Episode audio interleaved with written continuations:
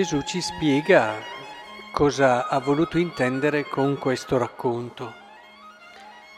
Che ve ne pare? Un uomo aveva due figli e si rivolse al primo e disse, figlio, oggi va a lavorare nella vigna. Gli rispose, non ne ho voglia, ma poi ci andò. E così l'altro, sì signore, ma poi non vi andò. E lui applica questo a, alla situazione di coloro che lo stanno ascoltando. Sta parlando ai capi dei sacerdoti, agli anziani del popolo e dice, in verità vi dico, i pubblicani e le prostitute vi passano avanti. Voi avete, per certi versi, più di loro come conoscenza delle scritture, come conoscenza del progetto di Dio, della rivelazione di Dio. Eppure, eppure è venuto Giovanni e loro gli hanno creduto, voi non gli avete creduto.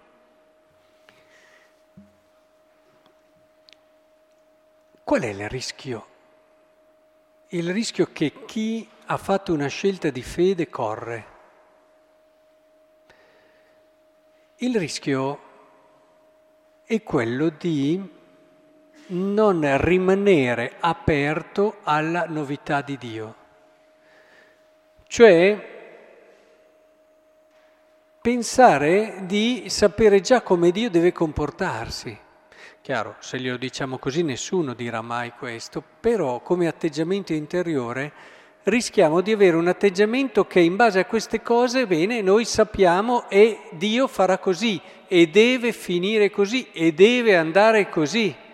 Tanto che quando c'è qualcosa che non rientra in questi schemi, vedete, il movimento è che noi abbiamo fatto una scelta di fede all'inizio, ma poi progressivamente rischiamo di riportare questa, questo Dio che abbiamo scelto alla nostra misura, in base ai nostri criteri, in base ai nostri modi di pensare, ai nostri modi di fare e tutto quello che corrisponde a questo nostro modo di pensare lo accogliamo, il resto no a volte non ce ne accorgiamo neppure, a volte lo riteniamo un'eresia, semplicemente perché non corrisponde all'idea che io ho di religione. Il problema è questo qui, quello invece di eh, mantenersi aperti alla novità di Dio.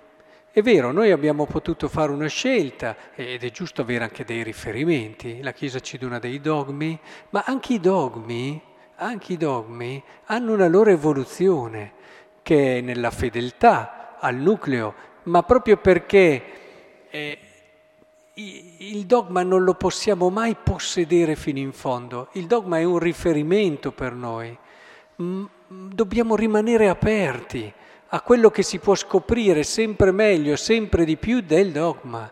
Quante volte nel dialogo, nel confronto, anche con persone, che o hanno una fede diversa dalla nostra o addirittura non credono, abbiamo compreso e capito meglio l'essenza di un dogma che noi credevamo.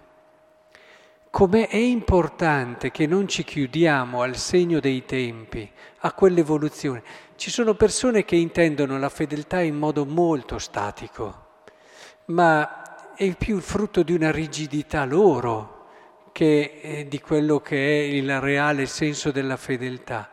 E allora è così, come anche provate a pensare in certi ordini religiosi. In certi ordini religiosi ci sono persone che dicono noi dobbiamo rimanere fedeli al nostro carisma. Bene. E intendono questa fedeltà al carisma come una rigidità, un riproporre sempre le solite cose nello stesso modo. Non è mica quella la fedeltà al carisma. La fedeltà al carisma è un andare sempre più in profondità e sapendo anche rinnovarsi per tirare fuori sempre di più l'essenza di questo carisma, che se rimane sempre uguale è un carisma che va a morire. Se invece si sa rinnovare, sa rendere attuale la sua essenza in ogni epoca, in ogni storia. Quindi quello che cerco di trasmettervi questa sera è proprio il rischio di... Questi qui avevano tutta una loro formazione religiosa, con delle aspettative. Ecco che Giovanni, Gesù, eh, hanno un po', li hanno sorpresi, sono usciti un po' da quegli schemi, da quello che loro si aspettavano e non hanno avuto la libertà interiore, la maturità di aprirsi a questa novità di Dio e cogliere che questa novità alla fine non era un qualcosa di totalmente altro, ma era l'evoluzione, lo sviluppo di ciò in cui credevano. E questa rigidità che li ha ingannati, unito poi magari ad altre cose che li rendevano più chiusi, più gretti. E ora, le prostitute, queste altre persone, non avendo questo discorso, erano da quel punto di vista lì più libere di accoglierlo. È una questione di libertà interiore, la novità quando uno non ha dietro un patrimonio è anche favorito. Poi non è che sia più facile, eh? Eh, non vorrei che fosse frainteso questo discorso di Gesù. Cioè allora adesso più siamo peccatori, più non abbiamo, allora più è facile. No, no. Le difficoltà ci sono per gli uni e per gli altri. Ognuno ha la sua difficoltà. L'importante, ad esempio, per questi di cui stava parlando Gesù, a cui stava parlando Gesù, è non, come dire, chiudersi su quello che hanno vissuto e scoperto fino ad oggi.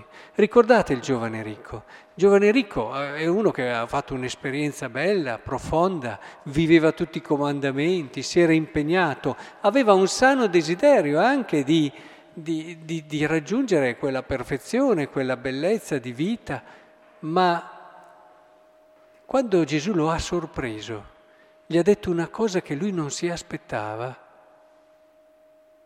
ecco che pian piano è ritornato indietro sulle cose che lo rassicuravano di più. Ecco, il rischio che possiamo fare noi è questo.